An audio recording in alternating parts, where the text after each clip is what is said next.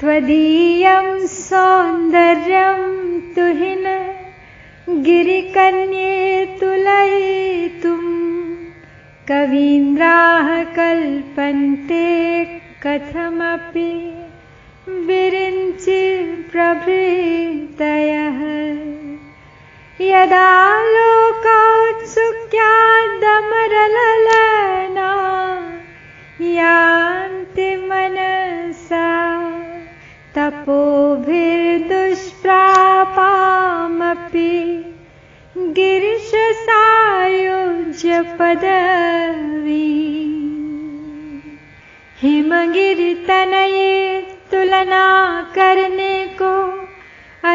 अतिशय सौंदर्य त्वदीय ब्रह्मा प्रमुख सुकवि करते हैं, विविध कल्पनाएँ कमनीय।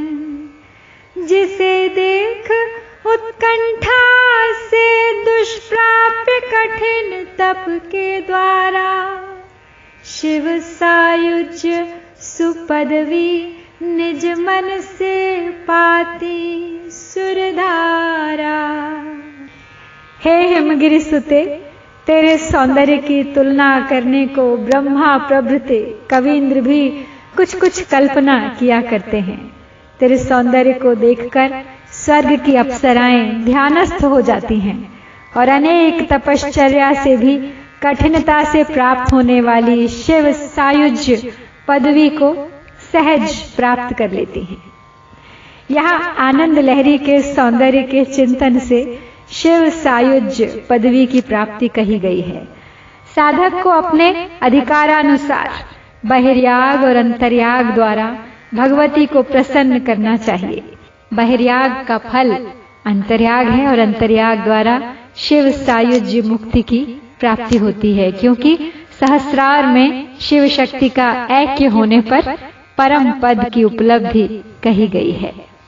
हिमाचल की कन्या का वर्ण भी हिमवत, श्वेत, स्वच्छ होता है।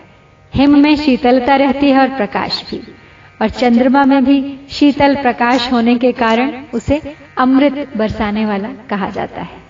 इसी प्रकार भगवती का स्वरूप भी सुधामयी ज्योति के समान है।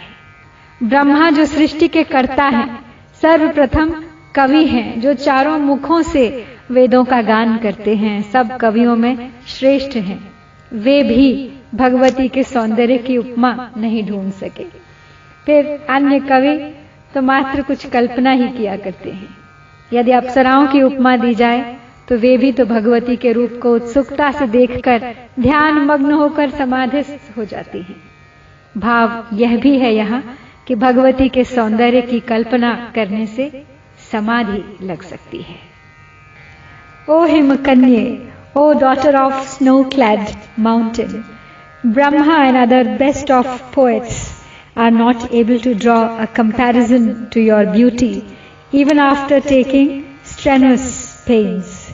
The celestial women, eager to have a glimpse of your beauty, mentally contemplate you to become one with Shiva, which is difficult even through penance. Brahma is the god of creation, the creator of Vedas, a great scholar, and is considered as the best poet. His consort is Saraswati, the goddess of letters. Even together, they are not able to draw a comparison to her beauty, as no one has the kind of beauty she has. It is that inexplicable beauty that drew Shiva towards her.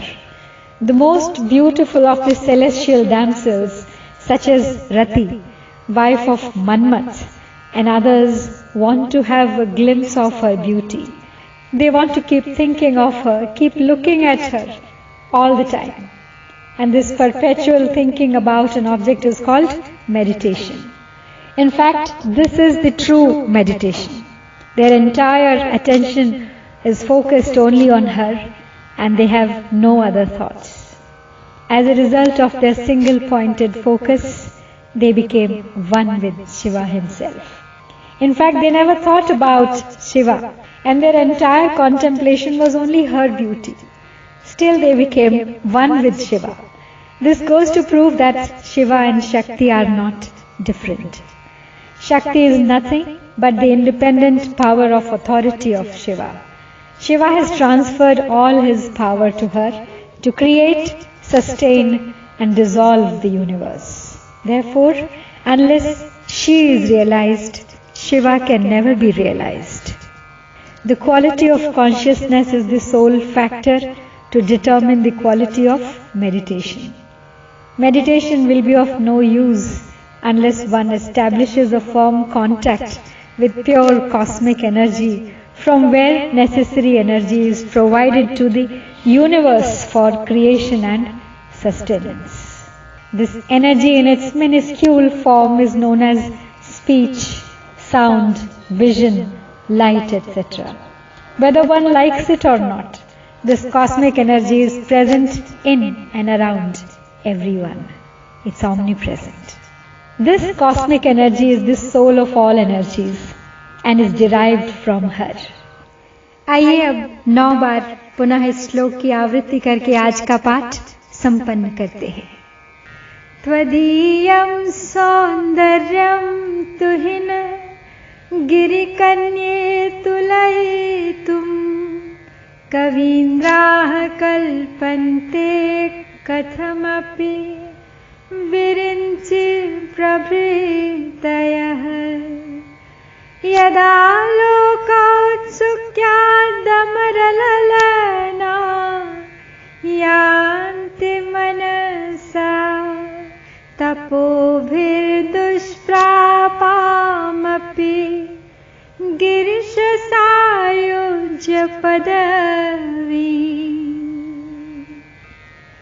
त्वदीयं सौन्दर्यं तुहिन गिरिकन्ये तुलयितुं। कवीन्द्रा कल्पन्ते कथमपि विरिञ्चि प्रभृतयः। यदा लोकसुख्यादमरललना यान्ति मनसा तपोभिर्दुष्प्रापामपि गिरिशसायुज्यपदवी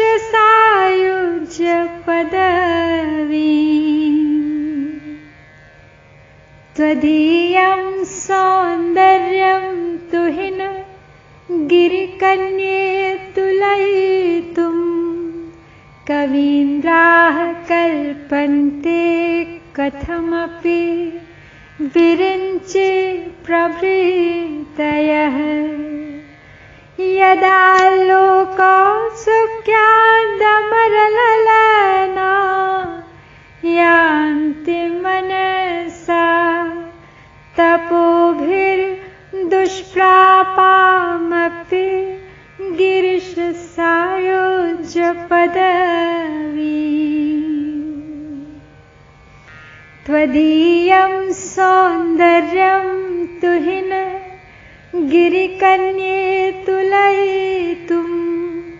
कवीन्द्राः कल्पन्ते कथमपि विरिञ्चि प्रभृतयः।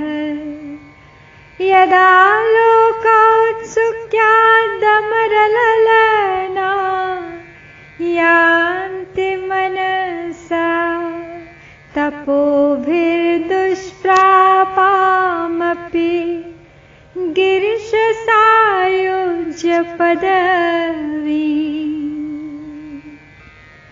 त्वदीयं सौन्दर्यं तु हि न गिरिकन्ये तुलयितुम् कवित्राकल्पन्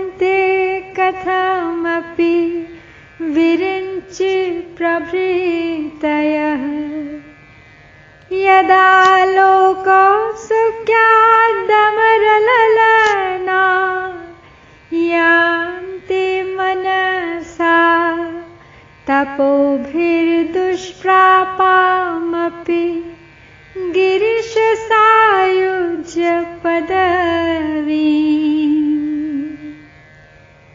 त्वदीयं सौन्दर्यं तुहिन गिरिकन्ये तुलयितुं कवीन्द्राः कल्पन्ते कथमपि विरिञ्चे प्रभृतयः यदा लोको सुख्यादमरललना यान्ति मनसा तपोभिर्दुष्प्रापामपि गिरिशसायोज्यपदवी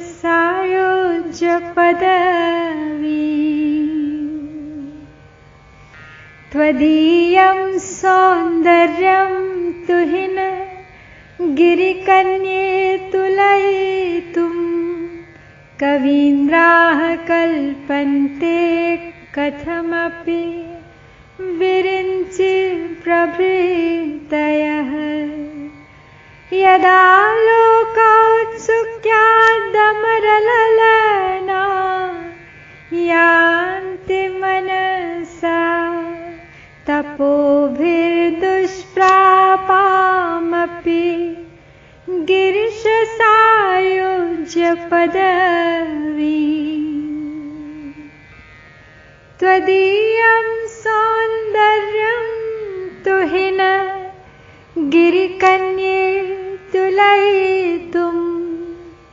कवीन्द्रा कल्पन्ते कथमपि विरिञ्चि प्रभृतयः।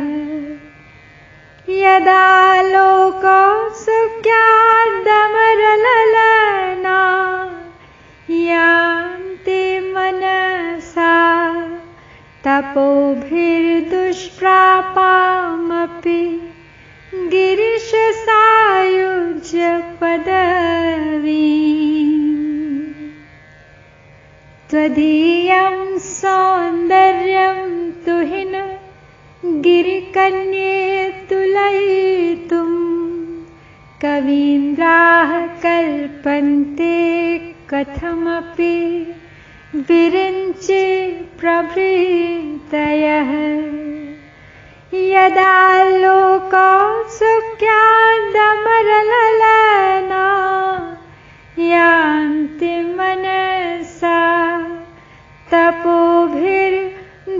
प्रापामपि गिरिशसायोज्यपद